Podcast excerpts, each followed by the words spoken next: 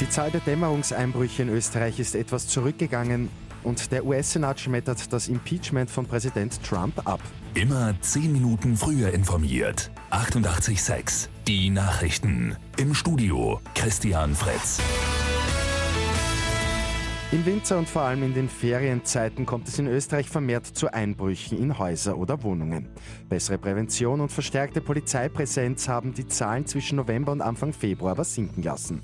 Trotzdem hat es in diesem Zeitraum 1111 Anzeigen gegeben.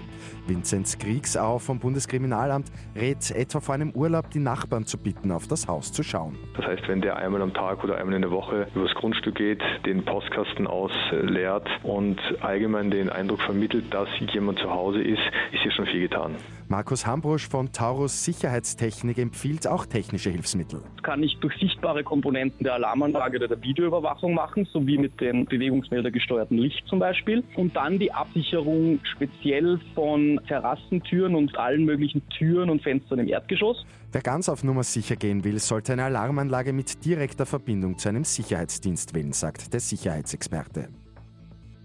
Die Zahl der Coronavirus-Todesfälle in China ist stärker gestiegen als bisher. Mittlerweile sind über 560 Menschen ums Leben gekommen. Am Flughafen Schwächert wird bei allen Passagieren, die direkt aus Peking landen, Fieber gemessen. Weitere Maßnahmen sollen in gut einer Stunde von Gesundheitsminister Anschober präsentiert werden. In den USA hat der Senat Präsident Donald Trump beim Amtsenthebungsverfahren freigesprochen. Bei dem Verfahren ist es um möglichen Machtmissbrauch gegangen. Trump feiert in seinen eigenen Worten den Sieg über den Impeachment-Scherz. Oppositionsführerin Nancy Pelosi empfindet den Freispruch wertlos. Die Republikaner hätten kein faires Verfahren zugelassen. Bei Lotto 6 aus 45 hat am Abend kein Spielteilnehmer die sechs richtigen erraten. Am Sonntag geht es bei einem Jackpot um rund 1,5 Millionen Euro. Und drei Unfallzeugen sind gestern in der Steiermark zu Lebensrettern geworden. Die gute Nachricht zum Schluss. Eine Autofahrerin ist im Bezirk Bruck Mürz Zuschlag wegen eines medizinischen Notfalls gegen eine Straßenlaterne geprallt. Zwei Gemeindemitarbeiter und eine Anrainerin haben aber schnell reagiert und konnten die 45-Jährige erfolgreich reanimieren. Mit 886 immer 10 Minuten früher informiert.